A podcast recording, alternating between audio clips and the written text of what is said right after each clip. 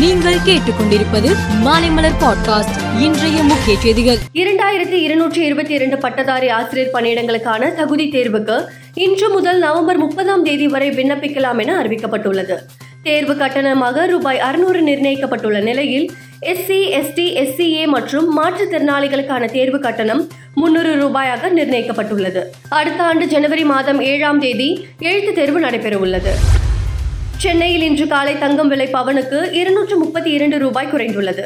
ஒரு பவன் நாற்பத்தி ஐந்தாயிரத்து நானூற்றி எண்பத்தி எட்டு ரூபாய்க்கும் ஒரு கிராம் ஐந்தாயிரத்து அறுநூற்றி எண்பத்தி ஆறு ரூபாய்க்கும் விற்பனையாகிறது. தீபாவளி பண்டிகைக்கு முந்தைய ஞாயிற்றுக்கிழமையான வருகிற ஐந்தாம் தேதி ரேஷன் கடைகள் இயங்கும் என அறிவிக்கப்பட்டுள்ளது. அரிசி பருப்பு பாமாயில் உள்ளிட்ட பொருட்களை தேவையான அளவு இருப்பு வைக்கவும் வலியுறுத்தப்பட்டுள்ளது.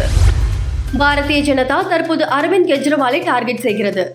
மக்களவை தேர்தல் விரைவில் வரவிருக்கும் நிலையில் மேலும் பலரை டார்கெட் செய்வார்கள். ஒரு நிலையில் அந்த கட்சியின் ராகவ் சதாவை குறிவைப்பார்கள் என பயம் உள்ளது என்று மாநிலங்களவை எம்பி கபில் சிபல் தெரிவித்துள்ளார்.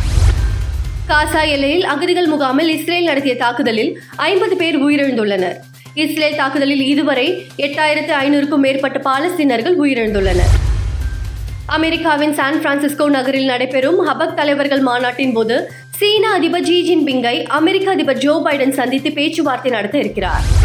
ஹமாஸ் இஸ்ரேல் போர் தொடரும் நிலையில் ஐநா மனித உரிமைகள் உயர் ஆணையர் அலுவலகத்தின் இயக்குனர் கிரேக் மோகிபேர் தனது பதவியை ராஜினாமா செய்துள்ளார்.